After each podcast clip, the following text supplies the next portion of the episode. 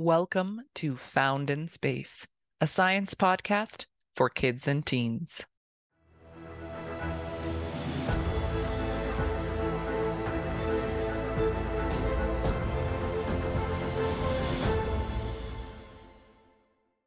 We have a great tech question from Aria today.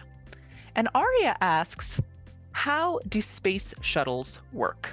So, fantastic. This is wonderful. It's going to give us an opportunity to talk about rockets, talk about different kinds of orbits, and what the shuttle program was.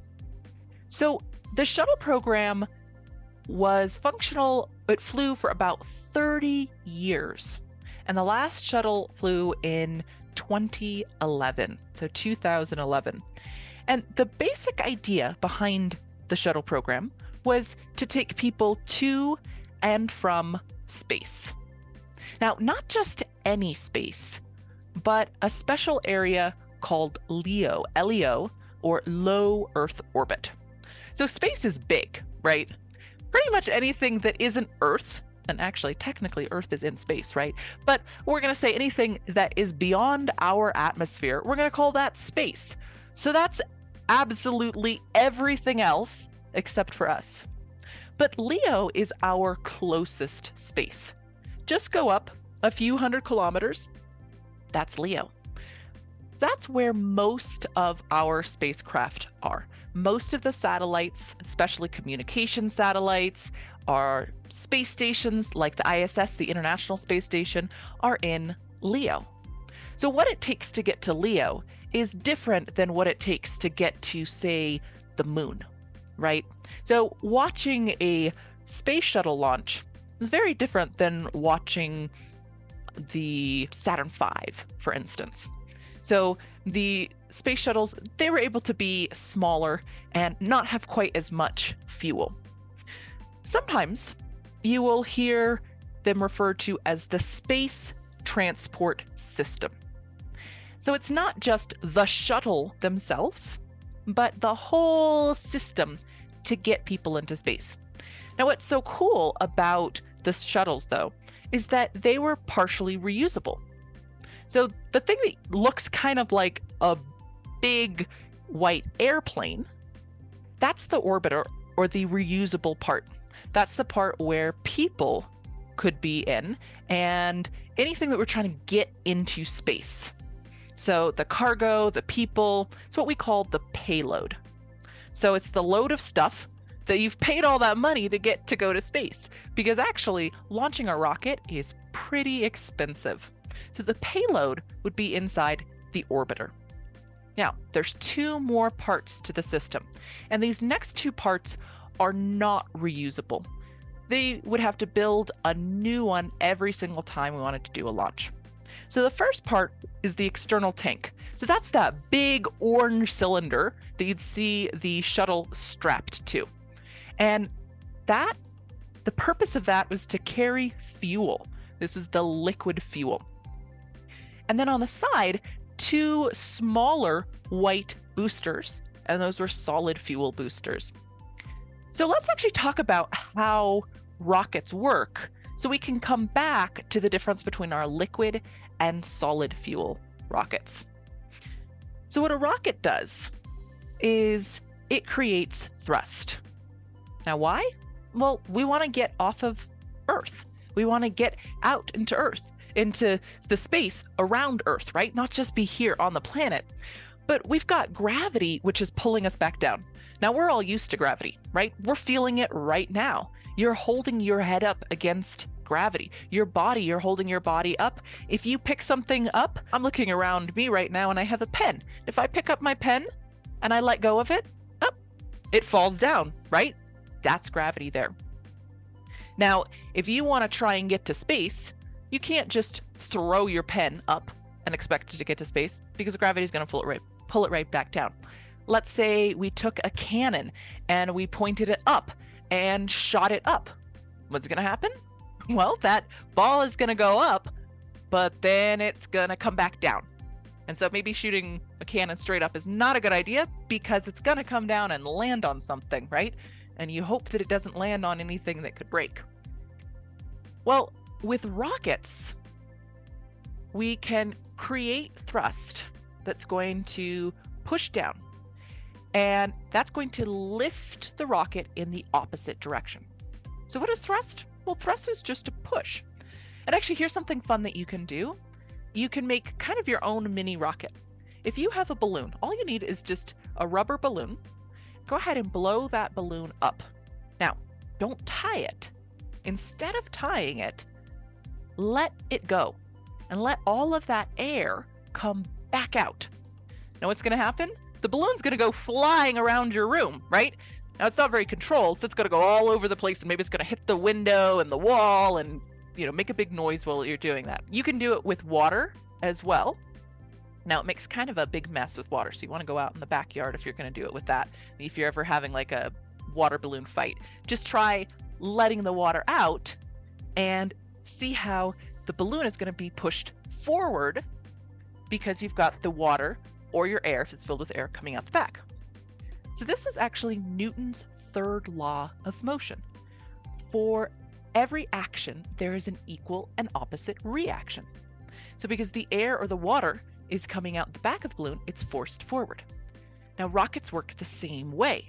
What we're going to do is we're going to make a really big explosion and we're going to direct that explosion. So, we don't want our rocket to just explode. We want to direct that downward so it lifts us upwards. Now, as long as the force that we're pushing down with is greater than the weight of our rocket, then we're going to be lifted up, up, up, up, up. And as long as we keep going, we're going to keep going all the way into space. Now, if we turned the engines off, what would happen? Gravity would win, right? And then the rocket would come crashing back down. So we've got to get all the way up into space. And then we need to tip our rocket sideways and have it start going around the Earth instead of falling back down to Earth. So if as long as it's going horizontally faster than it's falling downwards, we can always miss hitting the planet. Now that's what an orbit is. So coming back to the shuttle system, that big orange part, the external tank, had liquid fuel in it. And actually, the fuel that it had was liquid hydrogen.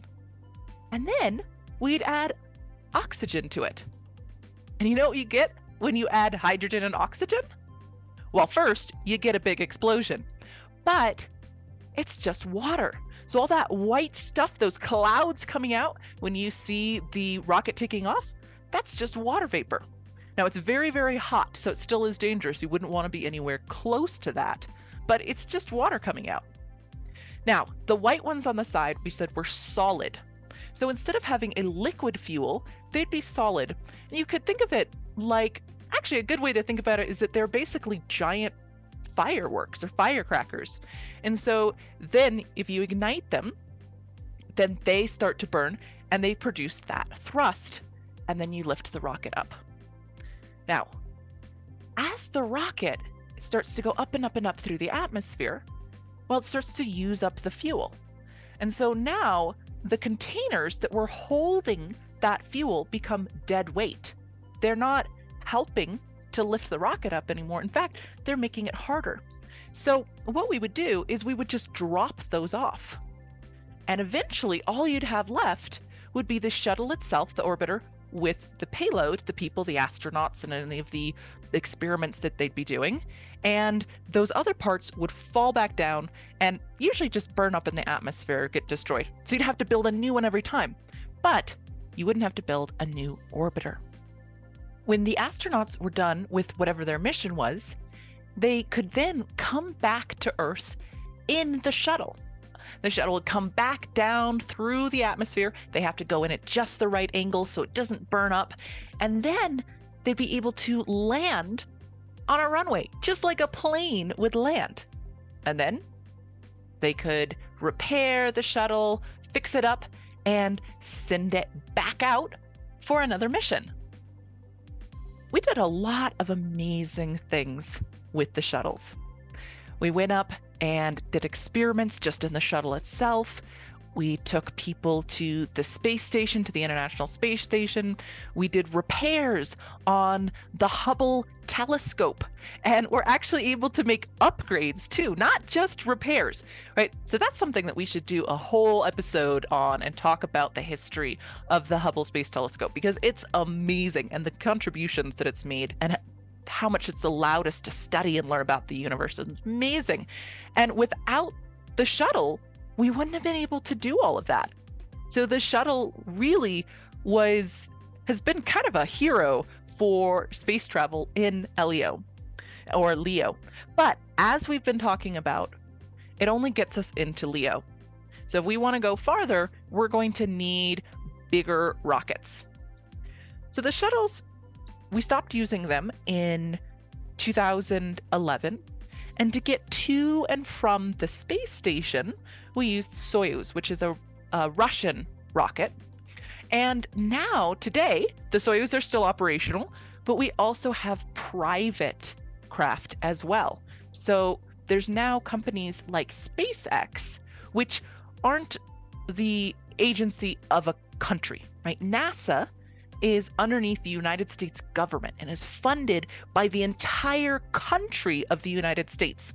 And there are other space agencies as well. For instance, the European Space Agency, which is actually a group of many different countries working together and funding their launches and projects. But now there's also private companies that belong to private individuals that are able to launch things into space and they're working in partnership with the country's organizations like NASA to be able to get people to and from space and working on some of those reusable parts. Because the difficult thing about having space launches is when you have to remake those components, that gets expensive right? So imagine that every time you were going to go on a car ride, you had to buy new tires and new seats for the car and a new steering wheel. It gets really, really expensive. At least it's better than not having to buy a new car every single time. But if you had to buy all of those new things or build those new things every single time, it'd be expensive to get to space. And so we're hoping that we're going to be able to bring that cost down in the coming years so it's not so expensive and we can send more missions to space and more astronauts and be able to explore a little bit more. Let's pause here. So, Aria, fantastic question. Thank you for this tech question. And of course, any of you listening who have your questions that you would like answered on the podcast, please feel free to send those in. There is a link in the description. Have your folks send the question to that email. And as always, I hope you have dark skies and stay curious.